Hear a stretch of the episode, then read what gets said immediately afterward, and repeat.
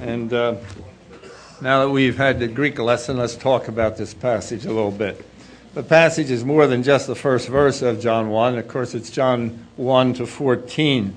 There's so much in those 14 verses that I just can't cover it all. So I'm going to choose a selection of verses and talk on four themes. And let's review those themes if my wife has everything ready here. I think she does. What's that? Uh-oh, something went away. All right. Technical difficulties.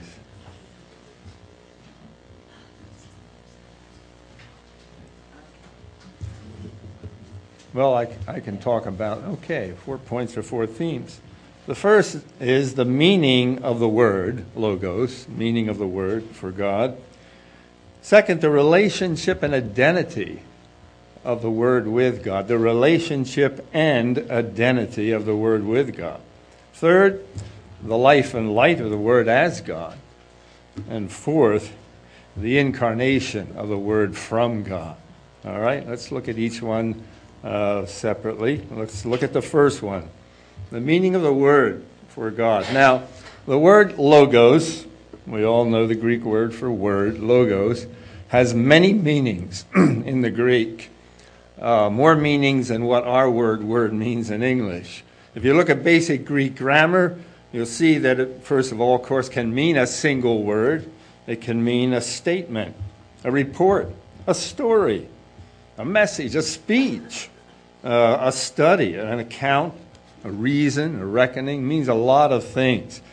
I remember when I was in college down south many years ago, I used to visit different churches. And that's what I recommend any of you college students, when you go away to college, visit different churches and get to see how different churches worship and so forth.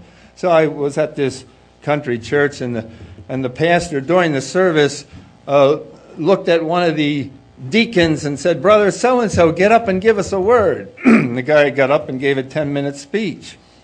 And I thought to myself, he just wanted a word, for goodness sake. But that is a legitimate use of the term word in Greek, at least. I don't know whether the deacon knew that or not to defend it. But, I mean, I could call on one of the elders now to get up and give a word, and they might go on for 10 or 15 minutes. But I'm not going to, because I'm afraid they'll take me up on it. But at any rate, The Greek word has many meanings. And then in Greek philosophy, it takes on an even bigger meaning. The philosophers in ancient Greece talked about the logos as the principle of rationality in the universe, that which gives order and meaning to the universe. The Stoics talked about eternal reason, the idea that there's a universal mind that eternally gives meaning and rationality to the universe. And then there's the biblical meaning of word. In the Bible, word often means revelation, a message from God, God's self-communication.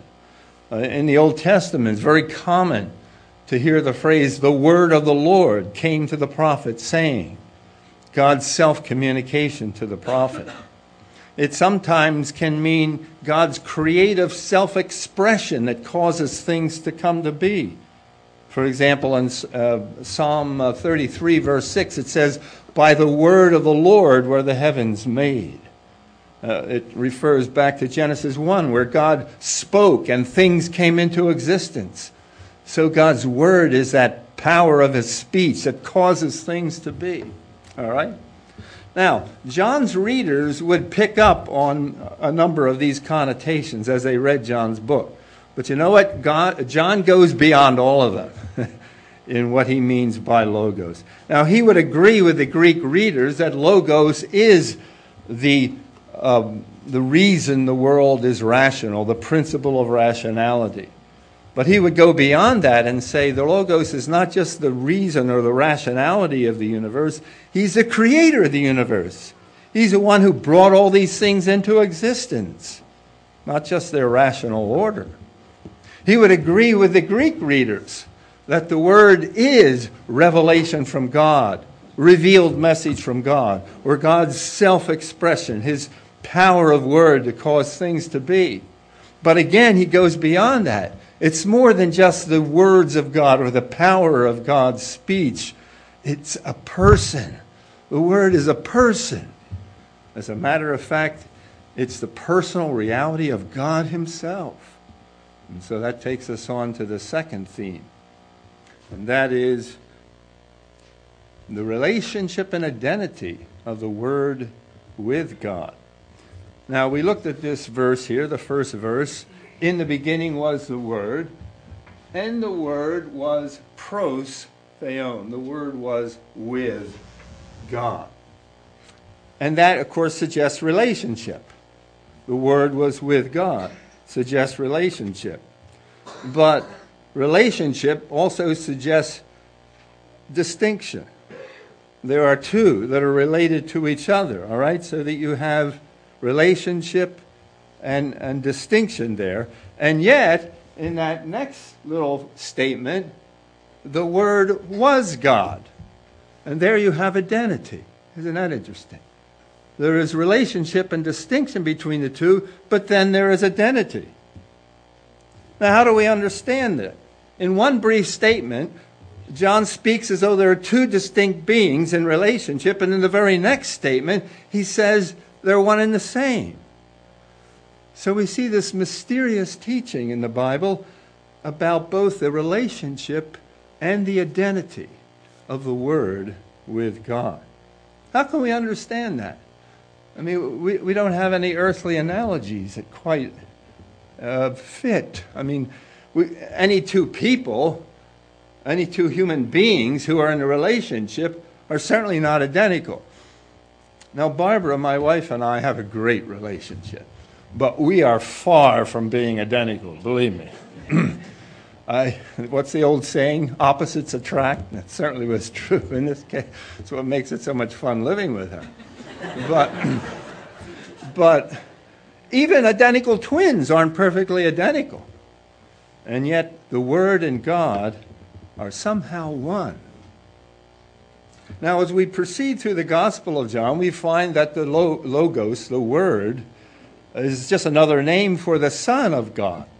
And Jesus Christ, then, who was the incarnate Son of God, spoke of an intimate relationship that he had with the Father. So there was relationship there, but there was distinction. There's Jesus, and there's God the Father.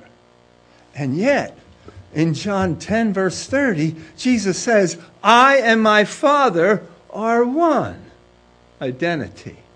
The mystery of the distinction and identity between the Word and God. Now, John is not the only one who teaches this distinction identity business. The Apostle Paul, for example, in Titus 2:13, he speaks of the glorious appearing, that we wait for the glorious appearing of our great God and Savior, Jesus Christ. Jesus is, when he appears, he's not just only going to be our Savior, but he's spoken of as our great God and Savior. Identity, you see. Yet in passages like Romans 8:3 and Galatians 4:4, Paul speaks of God sending his Son. Distinction. Isn't that interesting?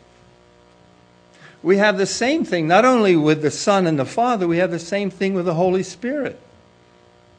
In 1 Corinthians 2:11, Paul says, no one knows the thoughts of a man except the spirit within man. So no one knows the thoughts of God except the Spirit of God. Identity. And yet in the very next verse, he says, we have received the Spirit who is from God. Distinction. In verses like Matthew 28:19, where Jesus tells us to baptize in the name of the Father, Son, and Holy Spirit. That seems to suggest distinction of all three. And yet throughout the New Testament, whenever the true God is spoken of, it's always in the singular. I mean, the New Testament is just as emphatic as the Old Testament. There's only one God. 1 Timothy 1:17. Now to the King, eternal, immortal, invisible, the only God, be glory and honor forever and ever. Amen.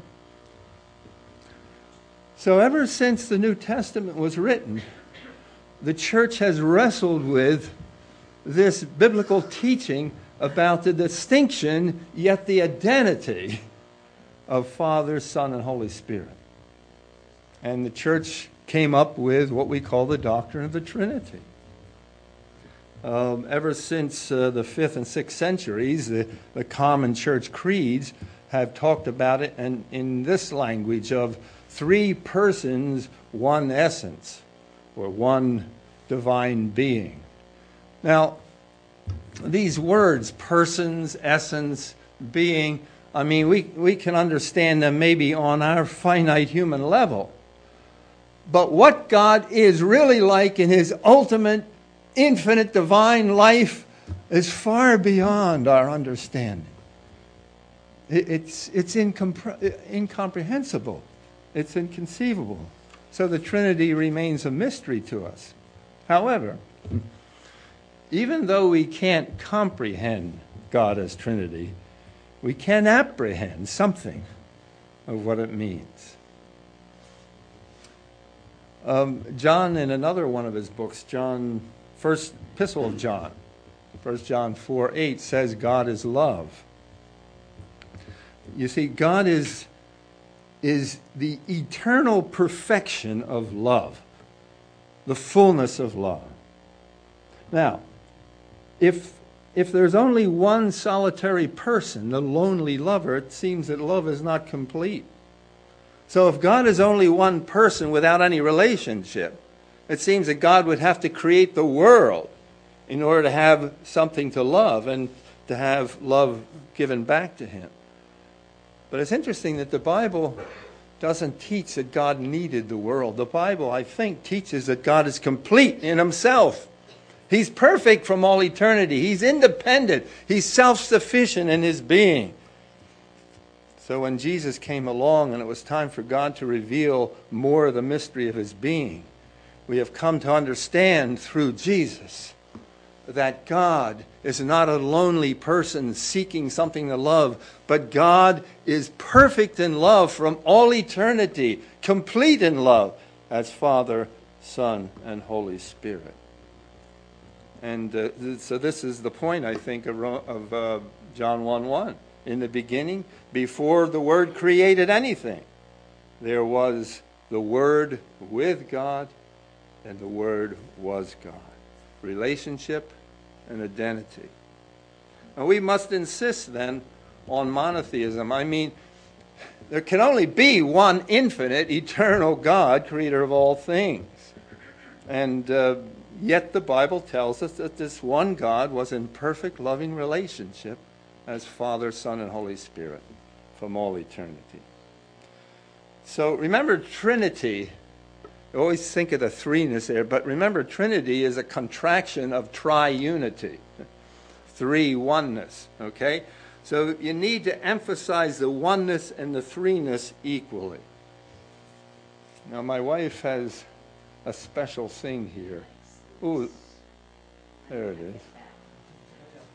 Oh, she wants to back up. This was her idea. She thought that we needed to spice up the message a little bit, so we have some pictures here. As some of you know, I'm a tree lover, and one of my favorite trees is in Turkey Mountain Park up in Yorktown. And I call this tree Trinity Tulip Tree. It's a 120-foot tulip tree that has three trunks, and they all grow together. They're all of equal size, and they grow up into equal crowns so that you could take each one and it would look like a tree, a single tree.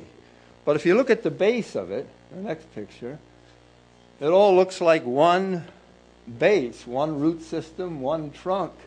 So the question is it three trees or one tree?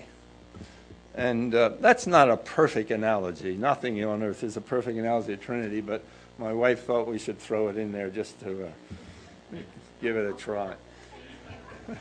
Okay, let's go on to the third theme. The third theme that I want to look at is the life and light of the Word as God.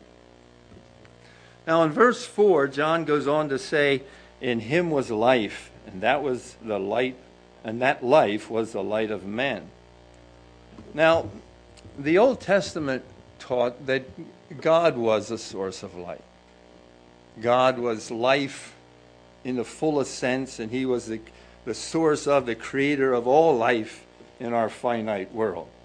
But notice John says that in the Word was life. You see how John gives various ways of identifying the Word with God. In the Old Testament, God is the creator of all things. But John says the Word created all things. In the Old Testament, God is the life and the source of life. But John says the Word is life and the source of life. Isn't that interesting? The New Testament commonly does this, incidentally. Everything that the Old Testament attributed to God, the New Testament attributes to Jesus the Son as God. So we see how the New Testament identifies Christ with God.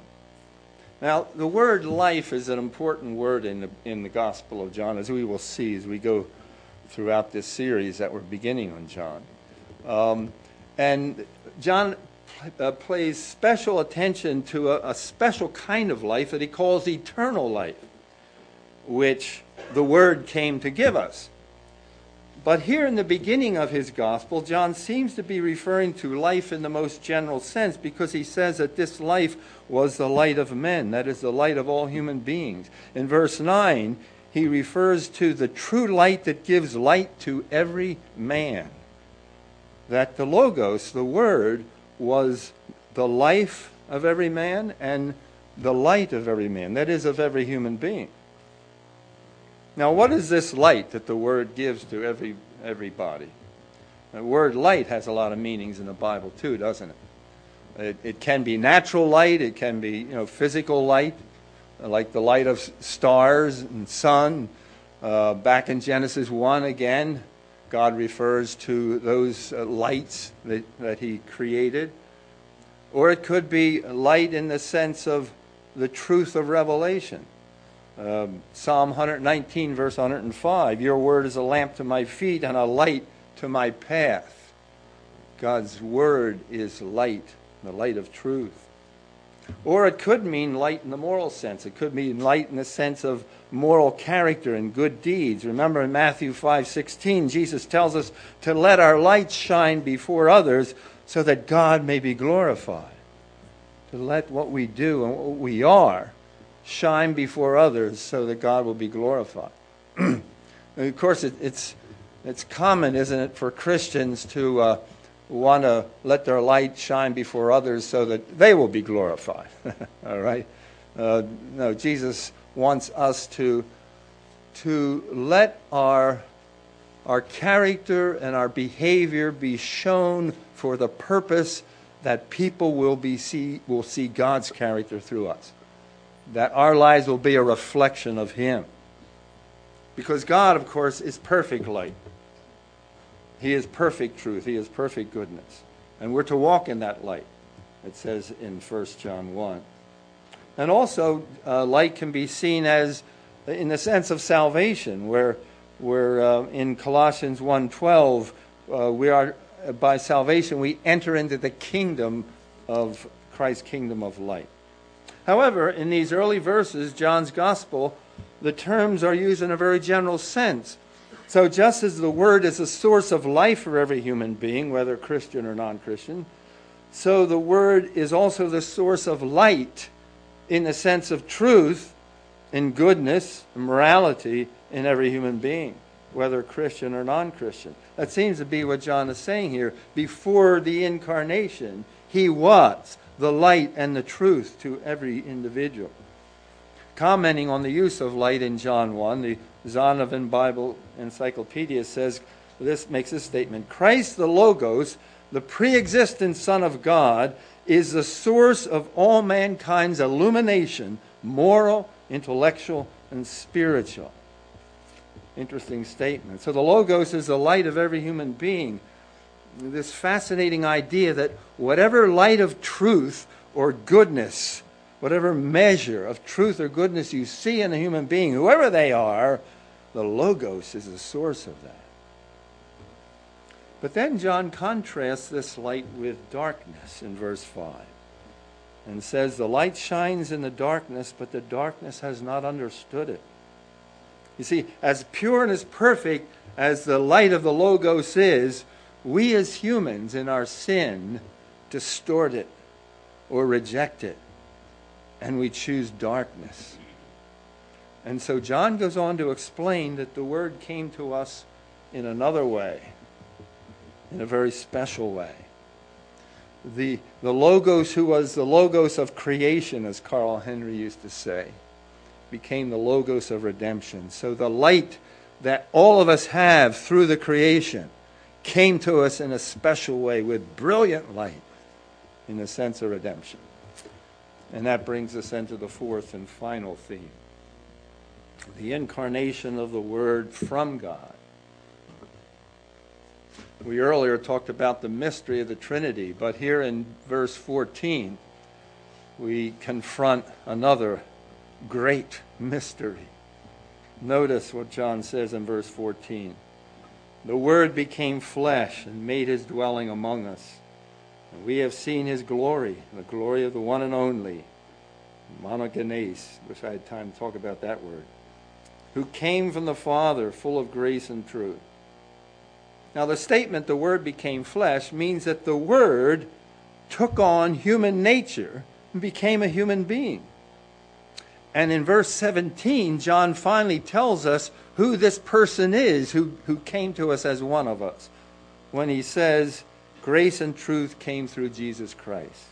So if you link verse 14 up with verse 17, you see then, when the Word became flesh, the eternal Word who was with God and was God became flesh, who was now the person of Jesus Christ. So now we have another identity. The identity of the eternal Word with the man Jesus Christ. Now, it's not that Christ's manhood is divine, but rather the person called the Word, who was with God and was God in the beginning, is now the same person as Jesus Christ, who dwells among us as a human being. That's the way the church has understood it, that when God became flesh, he took on our human nature while maintaining his divine nature. So in the incarnation, we have a complex person. We have one person with two natures. And the divine nature inheres in the one person, and the human nature inheres in the one person. So that you can talk about Christ's divine attributes and his human attributes. Now, I submit to you, folks, that this is either the greatest miracle that has ever happened in the history of the universe. Even if you believe that the universe has been here for 14 billion years, I doubt any miracle like this has ever happened before. I mean, I suppose it's possible to imagine one of the Greek gods, these Greek gods who were finite and limited and, you know, had all sorts of moral problems and so forth, but they had supernatural powers, apparently. I guess it's possible to imagine one of them could somehow turn themselves into a human being or come and dwell in a human being. But if the true God is one infinite, eternal God, before all things and above all things, how in the world could that God become one of us on our little finite temporal level, with all the qualities and limitations of humanity, starting, as we all do, as a zygote, and then an embryo, and then a newborn baby, and then grow through all the stages up to adulthood, to be fully one with us, and yet at the same time, the same person who is the eternal Logos, the eternal Son of God. How in the world could that happen? It is, it's inconceivable, it's unimaginable. And so all non-Christians consider it absurd. and those of Judaism especially, consider it blasphemous. But we Christians humbly bow before our infinite Creator, and we seek to be open to all the omnipotent ways that God might relate to us on our level. And the incarnation was God's most special way. Now, even though we can't understand how God did it when he became man, we can understand something of why he became man. Let's just consider that question. Why did God, in the person of his Son, become one of us? We needed it. I preached one time at an African-American church up in Bridgeport. And boy, oh boy, it really, I kept getting the feedback, with amens and everything. So I really appreciate Liz back there.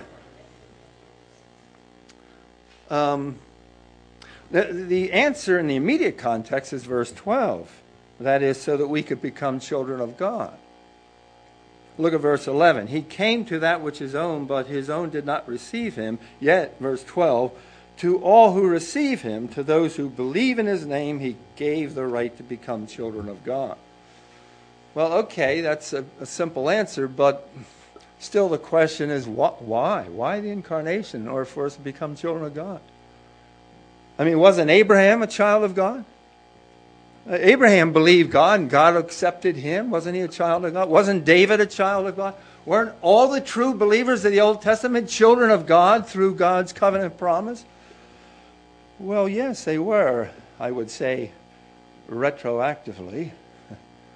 That is, retroactive to God's long-range plan to be fulfilled in Christ.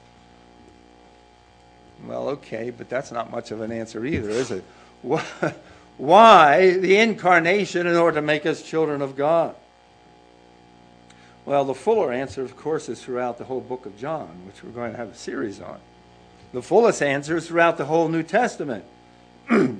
But in finishing up this message, let me shortcut the answer by giving you Deal's version as to why. Okay? Now, there are several reasons we could talk about from the Bible as to why God became man. I'll just give you one, but I think it's a big one, all right? Let me put it to you this way. You see, God had a problem. Well, God didn't really have a problem, I don't think, but from our standpoint, it seemed that God had a problem. And God's problem was how to harmonize his two primary moral attributes. God's two primary moral attributes are his love and his justice, or his righteousness. And how was God to satisfy both his justice and his love? How to bring them together into unity? Because you see, God, according to his justice, made a world that reflects his justice. That's why there's order in our world, because the world is run by a system of laws. It's very orderly. And if you obey those laws, there are good consequences. And if you disobey those laws, there are some unfortunate consequences. All right? We learn through the orderly, lawful creation how to behave. And so if you disobey the law of gravity and jump out of a third-story window, the consequence will probably be a broken leg or something worse. In the social and economic world, if you play baseball and hit a ball through a neighbor's window and break it, somebody's got to pay. Either you or your father or maybe even the neighbor if he's generous enough. And then there are spiritual laws. There are laws by which we're related to God as judge. And there are consequences for the wrongs we commit against God. And the consequence of our wrongs, the Bible says, is death. The wages of sin is death, Romans 6:23. And in the Bible, that doesn't just mean physical death. It means separation from God's loving fellowship. So God, as judge of the universe, must, in according with his justice, enact the consequence according to our behavior. And if we sin against him, if we reject him, if we go astray from him, we reap the consequence, the just consequence of that. But you see, God, according to his love, wants to forgive us and wants to restore us to his loving fellowship. Now, how is God going to satisfy his justice and his love and achieve his goal of restoring us to his loving fellowship? The answer, I think, is God decided to pay. He himself decided to pay the consequence of our sin. But God saw that only a human could pay the consequence for human sin. So in the person of his Son, he became a human being. The mystery of the truth of John 3:16, God showed his love so much. He became one of us. And then he fulfilled God's law. He fulfilled God's moral standard perfectly so there wouldn't be any sin of his own. And then he went and took our sin upon himself. Our sin and its consequences, he embraced it. He took it upon himself in his death on the cross. 1 Peter 2:24. He himself bore our sins in his body on the tree so that we might die to sin and live to righteousness. Or 2 Corinthians 5:21, he who knew no sin became sin for us so that we might become the righteousness of God. But then you might say, doesn't it say in the Bible that he took on the sins of the whole world? How can any one human being take on the sins of the whole world? Well, if it was just a mere human being, why, that would be a problem, wouldn't it? But you see, Jesus is fully human in his human nature and fully divine in his divine nature. So as a whole person, his life is infinitely more than all the lives of the world. And so his atonement is greater than all our sin. As 1 John 2:2 says, he is the atoning sacrifice for our sins. And not for our sins only, but for the sins of the whole world. And because his atonement is greater than all our sin, death could not keep him. So he arose from the grave to secure eternal life for all of us if we put our trust in him. And that's why I think he became man. There are other things he accomplished when he became man, but I think that was the important one. And so for those of us who profess to be Christians and who bear the reproach of non-Christians in believing this stupendous, seemingly impossible miracle of the incarnation, we offer to them a God who has come more personally, more intimately to us, and has shown self-sacrificing love more fully than any other God of any other religion in the whole world. Amen. And so I have some questions to ask to non-Christians who consider themselves spiritual. You know, everybody today doesn't want to be religious. I mean, a lot of people don't want to be religious today, but they do want to be spiritual. My questions are this. What kind of God do you believe in, if you believe in any God? Do you believe in a God of love and righteousness? And if so, how has that God shown? How has that God shown his love and righteousness? Now the Christian has her or his answer. What is your answer? I'm going to close with a prayer. And this is a prayer that everybody here can pray if they want to. Most of you probably have heard a sermon like this, a gospel message, dozens of times, maybe hundreds of times. And each time you said, yes, that's what I believe. But some of you here may have heard the gospel some time ago, and since then you've had doubts, you've had questions, you've had struggles, and your faith is just not what it used to be.